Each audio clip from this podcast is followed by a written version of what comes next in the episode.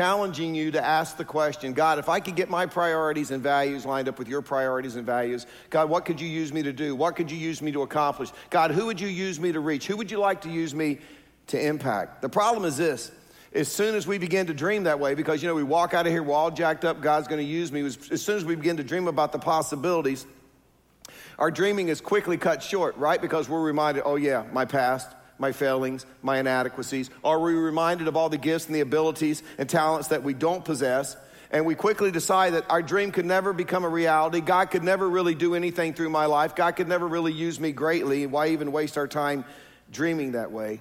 And I think the reason we think that way is because, see, we forget a very, very fundamental principle when it comes to Christianity. We forget that when God evaluates our potential for His kingdom, He doesn't evaluate us according to the criteria that the world evaluates us by. And because of that, often we underestimate our potential to make a difference in the kingdom of God. And it's because, see, we feel like we don't have what the world says we need to have to make it. We don't feel like we have what the world says we need to have to accomplish a whole lot or to be successful in the world standards. But see, that's why in this series, we're not looking at the world standard for greatness. We're looking at God's criteria to be used in a great way.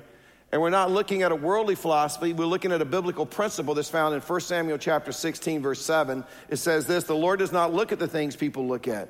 People look at the outward appearance, but the Lord looks at the heart. People look at the outward appearance, what you can do, who you know, where you went to school, what kind of family did you come from. But the Lord looks at the heart. In other words, when God evaluates our potential for His kingdom, He's not looking at the things that tend to impress the people on planet Earth. He's using a whole different criteria and we're learning what that criteria for greatness is. And so far, we've learned that God is looking for people who have a willing heart, people who have an available heart. We saw that the first week. And then last week, we saw that God is looking for people with a pure heart. And we discovered that it doesn't mean that you have a perfect heart, it doesn't mean that you have a sinless heart. All of us would be out of luck. To have a pure heart means you have an unmixed heart. It means that you have a heart that lines up with the heart of God. In fact, we learned that God is looking for the person who says, God, all that I have and all that I am is yours. He's looking for the person who's willing to say, God, I'm more interested in what you want than what I want. God is looking for the person who's willing to say, I don't, I, I don't know how, God, it's going to happen, but I'm willing to be the who, right? I'm available. God, my heart's in alignment with your heart. Now, this weekend, we're going to look at the third characteristic that God says we need to have if we're going to be used greatly by Him. And, we find it in the life of one of my favorite biblical characters and one of my favorite stories, one of those that you heard in Sunday school, and you, maybe you grew up in Baptist church like I did, and they had the little posters of the wall of, of Daniel standing in the lion's den with the lion, you know, right beside him, kind of with a big cheesy grin on his face. But uh, we're going to be talking about Daniel. So if you have your Bible, turn to Daniel chapter 1. And uh, if you don't have your Bible, if you want to go to the Get Hope, down, download that app on your smartphone. You can use that, or we'll just put the verses up on the screen. It's past Ezekiel. It's before Matthew. If you don't recognize either one of those, don't even try. Don't even try, okay? Daniel chapter 1, let me give you a little bit of background, set the stage, bring you up to speed. When our story opens in chapter 1, Daniel is about 15 years old. He's about 15 years old. He lives in Jerusalem with all of his family and friends until King Nebuchadnezzar of Babylon comes in and conquers the city of Jerusalem. You may remember this from school history, 586 BC. And after defeating the city, King Nebuchadnezzar, he takes the brightest, he takes the best young people of Jerusalem with him back to Babylon. Daniel is one of those young men at the, around the age of 15 or 16 that's taken into captivity. So keep in mind when our story opens, Daniel is located about 800 miles from home in this perverted, decadent culture of Babylon. And if you remember the history of civilization, you know how decadent and perverted that culture was. And King Nebuchadnezzar's plan was he was going to train these young men that he's taken from Jerusalem to be a part of his government. In fact, his goal is to make Babylonians out of these young Jewish men so that they can have a positive impact on the Babylonian empire, the Babylonian culture. But he's got to win them over. So it says in chapter 1, verse 5, that the king assigned them a daily amount of food and wine from the king's table. So he would do what we, he does what we often do when we want to win somebody over. We take them over to raise and we wine and dine them, right? But immediately understand Daniel has a problem because Daniel knows that if he's eating, if he's being served the best food from the king's table, he knows because he understands Babylonian culture that the king only ate meat that had already been offered up to idols because they served the best to the idols, and then the king would eat what they served to the idols. And he knew from his Jewish upbringing that it violated the covenant that he had with God, that it went against the law of God that he had grown up with. So Daniel has a predicament. But you'll notice in verse 8 of chapter 1, Daniel makes his decision. It says, But Daniel resolved The Hebrew word, the Old Testament is written in Hebrew. The Hebrew word means that he purposed in his heart, he resolved not to defile himself with the royal food and wine. And he asked the chief official for permission not to defile himself this way. And it's a great story, you can read it. But my point is, he resolved. And by the way, it's, it's the past tense, okay? In other words, Daniel made this decision ahead of time. And the decision he made was this they're taking me to Babylon. I can't do anything about it. I'm a slave in Babylon. I can't do anything about it. But regardless of what I face when I get to Babylon, I am not going to disobey God. Regardless of the situation, I am not going to cross the line. I am not going to sell out. By the way, this is a great lesson for you young people because he made the, he made the decision ahead of time. See, it's too late to make the decision when you're in the back seat of a car and your clothes are halfway off and the windows are all steamed up, right? It's too late to decide then how you feel about premarital sex. You got to make that decision ahead of time. Or when you go to the college campus and you're at the frat house and here comes the doobie, it's too, it's too late to decide, hmm, I wonder how I feel about, you know, partaking in, in illegal drugs. It's too late to make that decision. Daniel made the decision ahead of time. And you know what? God saw that and God's like, wow, 15 years old, character like that, integrity like that, that's a young man that I'm going to be able to use. Well, that sets the scene for the story that we're looking in chapter 6. And so it's now a few years later. Daniel has proven himself. Nebuchadnezzar has died. There's a new king. There's a new king in Babylon. His name is King Darius. And over this period of time, and you can read those chapters on your own, Daniel, because of his skill, because of his talent, because of his hard work, because of his integrity, he has been promoted up the ranks. He's been promoted to the role of commissioner. And that means that he's in charge of the satraps, which is a fancy name for tax collectors. He was in charge of the tax collectors who collected the taxes for the kingdom. In fact, it was Daniel's job to make sure that the amount of taxes collected from the people was accurately reported to the king. So when you get to Daniel chapter 6, verse 3, it says, Now Daniel so distinguished himself among the administrators and the tax collectors by his exceptional qualities that the king planned to set him over the whole kingdom. That means this Daniel is getting ready to be promoted to, to the number two guy in the most powerful kingdom in the entire world at this time in history.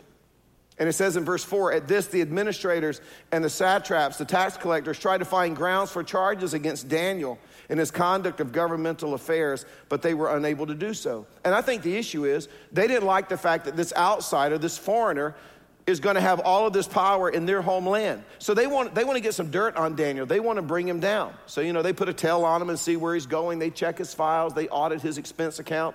They're watching every move he makes. They can't find anything that Daniel is doing wrong. They can't even turn up an unpaid parking ticket, right? And so finally, these men come to the conclusion we're never going to find anything to charge Daniel with unless, unless it has something to do with his faith and his God. Unless it has something to do with his beliefs. So they get together and their brains start turning and they come up with a plan and they go see the king. And this is what they tell the king the royal administrators, the prefects, the satraps, the advisors, and the governors have all agreed that the king should issue an edict and enforced a decree that anyone who prays to any god or human being during the next 30 days, except to you, your majesty, shall be thrown into the lion's den. Now, your majesty, issue the decree, put it in writing so that it cannot be altered in accordance with the law of the Medes and Persians, which cannot be repealed. So King Darius put the decree in writing. Verse 10. Now, when Daniel learned this, I don't know how he figured it out. I don't know if somebody told him. I don't know if he was on the internet, watching CNN, whatever. When he learned that the decree had been published, he went home to his upstairs room where the windows opened toward Jerusalem. And three times a day, he got down on his knees and prayed, just as he had done before. Now, understand what's at stake here. Daniel's taken into captivity at the age of 15. He starts out as a slave, but because of his integrity and his abilities and his skills, he's getting ready to be promoted to the number two guy. He is getting ready to be handed the keys to the entire kingdom. And he's probably wearing a robe around, you know, the streets of Babylon, you know, says life is good on the back of it or something, right? And let's be honest. A lot of us, if, if we were faced with this similar situation, we would probably go into justification mode and we would begin to think like, think things like, well, you know what, it's obviously, this is a God thing. I mean, God obviously put me in this position for a reason to impact, to somehow make a difference in this godless culture. And I'm sure now that I've gotten all the way to this point where I'm going to be the number two guy, God doesn't want me to blow it now. and this is weird that you can't pray, I'll just go home and when I pray, I make, I'll make sure the curtains are pulled really, really tight. Or I'll just go in my bathroom and shut the door to make sure that nobody can see me pray. I won't make a big deal out of it. I'll just pray in private. Not Daniel. It says he went home and he prayed as he had always prayed. Now, was he being obnoxious? See, Christians can be obnoxious, right? Was he being defiant? Was he just trying to prove a point? No. No, it was because when he was young, he made up his mind that he was going to be obedient. When he was young, he made up his mind, I am going to be a person of integrity. He decided that he belonged to God and he was not going to disobey God even for the sake of success, for the sake of wealth, for the sake of a promotion, even for the sake of comfort. And it's because he had given everything he had to God. He says, God, I'm giving you my future. I'm giving you my life. I am totally available to you. You know what we would say about Daniel? He had a pure, unmixed heart. He had a heart that was aligned with God. Well, when you get to verse 11, the trap is sprung. These guys they catch Daniel praying. See, just like they had planned. Verse 12, they went to the king and spoke to him about his royal decree. Did you not, did you not publish a decree that during the next 30 days, anyone who prays to any God or human being except to you, your majesty, would be thrown into the lion's den? Didn't you say that? The king answered, The decree stands in accordance with the law of the Medes and Persians, which cannot be appealed. And they're like, Oh, well, we got a little problem. I was walking my little cockapoo this afternoon and I went by Daniel's apartment. Just happened to look up. Don't even know why I was on that part of town. Curtains were wide open. He was praying. And I think it was with the attitude, nanny, nanny, nanny, you know, right? Right. It said when the king heard this, he was greatly distressed. He was determined to rescue Daniel and made every effort until sundown to save him. But see, there's a reason that we're familiar with that saying about the law of the Medes and Persians. It was irrevocable. Once it was in place, it could not be changed. It says, verse 16. So the king gave the order. And they brought Daniel and they threw him into the lion's den. And the king said to Daniel, May your God, whom you serve continually, may he rescue you. In other words, he says, It's out of my hands. Can't do anything else about it. I'm counting on your God, Daniel, that I don't even know. Your God that I don't even believe in. I'm counting on your God to come through for you. So Daniel's put into the den. A stone is uh, placed over the mouth of the den. And, verse 18 says the king went home to his palace and climbed into his king size bed, but he can't sleep. But you know what I think? I think Daniel snuggled down with one of those lions. I think he was asleep before the king even pulled up covers, right? But the king goes home, gets in his bed, he can't sleep. And he tosses, he turns all night. He's totally worried about Daniel. So it says in verse 19, at the first light of dawn, the king got up and hurried to the lion's den. When he came near the den, he called to Daniel in an anguished voice Daniel, servant of the living God. Notice how the king's perspective is changing. Has your God, whom you serve continually, been able to rescue you from the lions? Daniel answered, by the way, I would have said, if you will get me out of here first, I will answer all your questions, right? But Daniel just, yeah, may the king live forever. My God sent his angels and he shut the mouth of the lions. They have not hurt me because I was found innocent in his sight, nor have I ever done anything wrong before you, your majesty. The king was overjoyed and gave orders to lift Daniel out of the den. And when Daniel was lifted up from the den, no wound was found on him because he had trusted in his God, not a mark on him. You know what the king's response was? New rule. This rule was a stupid rule. And whoever came up with this rule is stupid. In fact, if you read the next few verses, he gathered up all the men who talked him into passing this rule and he threw them in the lion's den along with their wives along with their children. And it says the lions devoured them. See, that's old school justice right there. That's tough love right there. We don't see that anymore, right? But then it says in verse 25, the king, then King Darius wrote to all the nations and peoples of every language. Now look at this of every language in all the earth. Now don't miss that. This means that Darius is getting ready to issue a decree that is going to impact the entire known world in regards to not his many gods, he was a polytheistic uh, belief system in, in, in Babylon, but to Daniel's God, just to Daniel's God. And this is what he says in verse 26 I issue a decree that in every part of my kingdom, people must fear and reverence the God of Daniel for he is the living God, and he endures forever. His kingdom will not be destroyed, his dominion will never end. He rescues and he saves. He performs signs and wonders in the heavens and on the earth. He has rescued Daniel from the power of the lions, and so Daniel prospered during the reign of Darius and the reign of Cyrus the Persian. What does it mean is this Daniel changed the heart of not one king, Daniel changed the heart of two kings. Now, here's the question Why was God able to use Daniel in such an incredible way? Well, obviously, it's because he was in such an influential position. Wrong. You say, well, I, I guess it's probably because I bet he was good looking, I bet he went to the right schools, came from the right kind of family. Wrong. Because he had all these gifts and abilities and he was so intelligent. Wrong. Understand the reason that God was able to use Daniel in such a significant way was because Daniel had decided ahead of time, regardless of the cost, I will obey God. Regardless of what it costs me, I will take a stand. I am not going to compromise my integrity. I have drawn a line and I am not going to cross it. Now, this is what you understand. That is exactly what God is looking for in you and me. God is looking for men God's looking for women. God's looking for students that have a passion to obey Him. He's looking for men and women and students that just have a passion to live a life of integrity. He's looking for people who will not be bought off.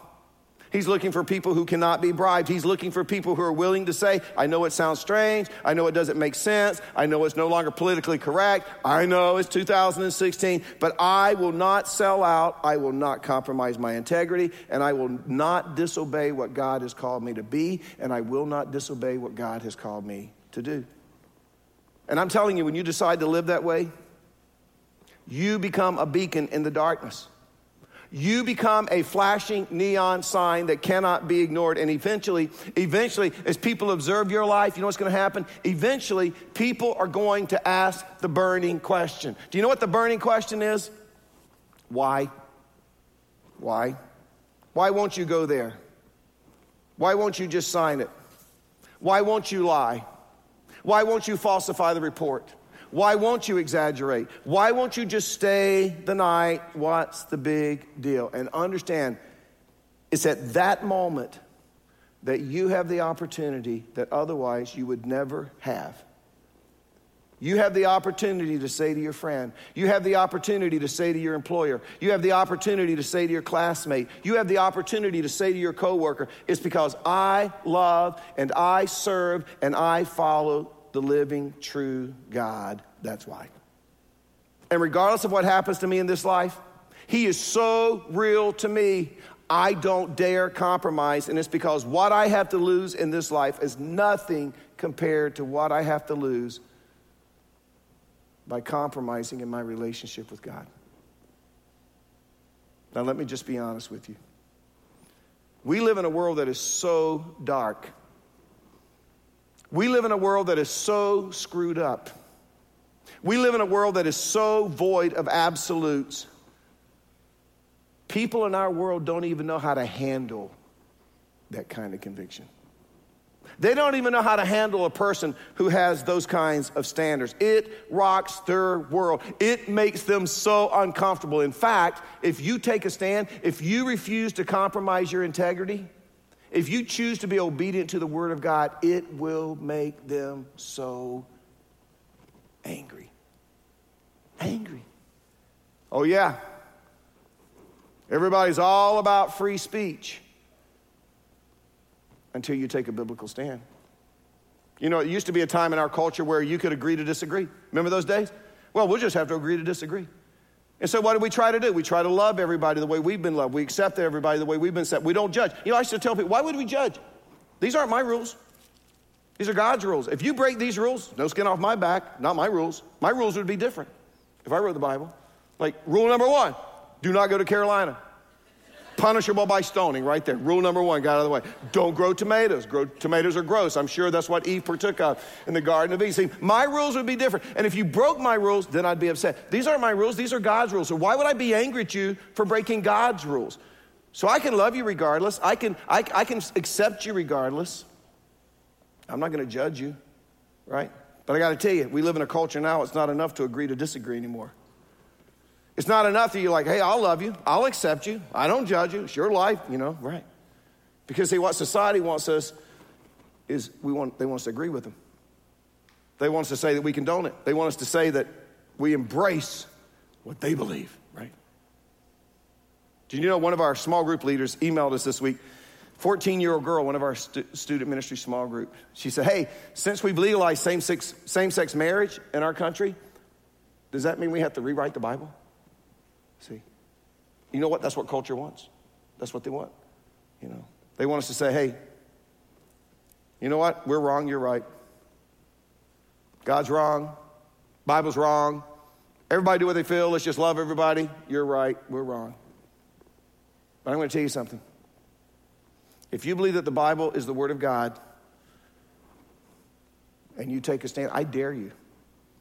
You may just get drawn into the, hey, you're a Christian. What do you think about this? If you give a biblical response, a biblical response, you'll end up being called something that will probably have, you know, phobe on the end of it, right? right. Because, see, understand from the culture we live in now, we're the problem. Those of us who are committed to biblical principles, we're the ones with the issues. We're the ones that are out of step. And yet, from our perspective, it's like, you know, I didn't write this stuff. I just, I just, I just try to obey it, right? But I will tell you this if you choose to be a person of integrity, God will use you. You know why? It's because light cannot be ignored in the darkness. And at the end of the day, that's what God's called us to do. He said, Hey, I want, I want you to be a light. And if you decide to be a light, I'm not saying be obnoxious, but if you just to say, if you decide you take a stand, there's going to be conflict. And you're going to make some enemies and you're going to be misunderstood. And it's because you can't bring light and darkness together without there being conflict. And you'll probably lose some promotions. And you might miss a raise or two. And you might miss out on some friendships and, and you might lose some opportunities. But I tell you, if the Bible is clear about anything, it's this when we choose to stand on God's side, we're always the winners in the end. We're always the winners. But when we compromise our integrity for the sake of our finances or for the sake of a relationship or for the sake of a promotion, or we just don't want to rock the boat, right? We don't want to make them feel guilty. We always look back with regret. Because God's looking for people, men, women, and students, to impact our cities. He's looking for men, women, students to impact this world, to impact this nation. In fact, if the story of Daniel teaches us anything, it teaches us that God can take people in lowly positions. Remember, Daniel was just a 15 year old kid. He can take people in lowly positions and raise them up to be used in incredible ways. But you got to understand, He is looking for people with integrity. He is looking for people with a passion to obey Him no matter what. Understand? See, that's why God put you in that job, right? That's why God had you find that roommate. That's why God brought you to the triangle. That's why God transferred that person into your office is to be light in the darkness. And the only way that people are going to know that you're a light is if you act like a light. And do you know what a do you know what a light act like acts like? It acts like the opposite of darkness. That's what it acts like. It draws a line, it sets a standard. And the darker the environment, the brighter the light shines. And the less able people are to ignore it because it stands in such contrast to this dark world that we're living in. You see, that's why God isn't nearly as interested in our talents and our abilities as He is in our obedience and our integrity. Because, see, our gifts and our talents, our abilities, those are the kind of things that allow us to make a big splash in the world. But I got to tell you, if there isn't a commitment to a lifestyle of obedience and integrity, and you really see this in the ministry, if there isn't a commitment to a lifestyle of obedience and integrity, it will not last for the long haul. And that's why God is looking for people like Daniel. See, God's looking for people he can use for the long haul. See, he's looking for people he can use over a lifetime. I mean, think about Daniel. He impacted two kings and two dynasties in his lifetime. And in the same way, God has called us to have a lifetime of impact. But if it's going to happen, it's going to require us to do what Daniel did. We have to resolve, we have to decide that we're not going to compromise regardless of what's at stake. We have to resolve that our integrity and our obedience to God that it is more important than anything else in life. And people don't think that way anymore. By the way, do you know what hangs in the balance of you choosing whether or not to be obedient? Do you know what hangs in the balance? You don't know. That's, that, that's, that, that's just that's what makes this such a compelling principle. You don't know. You don't know what hangs in the balance. All Daniel knew was, hey, I can't eat that stuff, so I'm not going to eat it. I'm not going to stop praying to God just because somebody told me I couldn't pray to God, right? He had no idea that God was going to somehow use that obedience to change two kings. He was just doing what he knew was the right thing. He was just being obedient. And so, when faced with the call to be obedient, we don't know what hangs in the balance. We don't know, ooh, we don't know who hangs in the balance because we don't know what God wants to do through us. But I'll tell you this I don't think any of us want to get to the end of our lives and discovered that God wanted to do some incredible stuff in our lives if we'd just been obedient, if we had just taken a stand, if we had just been people of integrity. I mean, think about some of you where you work. You absolutely refuse to address and clean up some of the small sins, some of, some of the small stuff in your life that impacts your light. I mean, maybe you just use terrible language. You're dropping the F bomb all over the place, right? And Every time the guys go to the strip club, you're right there with them, right? And at the Christmas party, you're the one that smashed that they have to get a taxi to get home, right? It's kind of hard to share your light, right? When that's your reputation, they're thinking, good gracious, you're, you're worse than we are, right? But yet you have no idea what God could do in and through your life if you would just deal with some of the small sins in your life, if you, if you would just set some standards. Like, no, guys, I can't do that. I can't go there. I can't do that. If you just refuse to compromise. Or maybe you're a parent and you want your children to grow up and love God and follow God, and you want them to avoid some of the mistakes you made in high school. You want them to avoid some of the mistakes you made in college, and yet there are some habits in your life that are in such conflict with the values that you talk with your kid about. And they're young, yeah, they're young, but you know what? They're beginning to, they're beginning to catch on. That what dad says and what dad actually does, well, that's different. So you talk to children, don't ever lie to us. Be a person of integrity. But they hear you on the phone telling your boss you're sick and you won't be able to be into work. And then they see you put your golf clubs in the trunk of the car and head for the country club. Like, hmm. or you warn them about the dangers of drugs and alcohol. And every once in a while they pass through the family room on the way to bed and you're plastered and passed out. And they're like, hmm. hmm. You know what's at stake? Your potential to reach your children is at stake because of the sin in your life, your lack of integrity. And I'm telling you, the biggest lie we buy into is that the only consequence to our sin is the consequence to us. What do we say? I'm just hurting myself. That's a lie. When you sin, you have no idea what's going to happen. You don't know what hangs in the balance, you don't know what's at stake. Hey, did you guys know God created sex? It's awesome. But He created it with some very specific guidelines. It's between a man and a woman in a marriage relationship.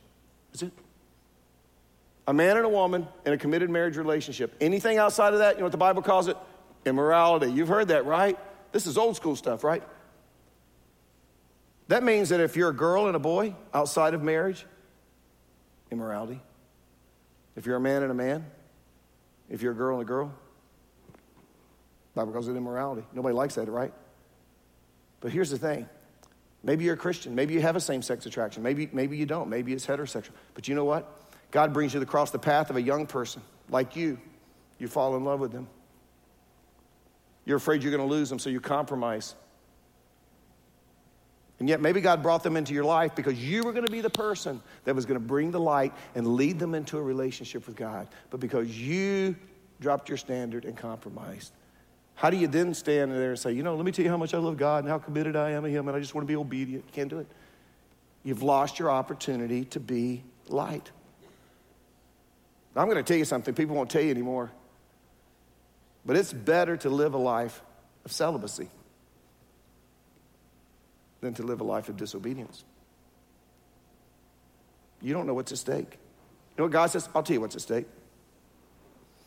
Your potential to be used by me in the life of your friends, that's what's at stake to be used in the life of your family. That's what's at stake. Your potential for me to use you in the life of your coworkers, that's what's at stake. And because it's because God uses average men and women and students who live a lifestyle that's going to bring honor and glory to Him.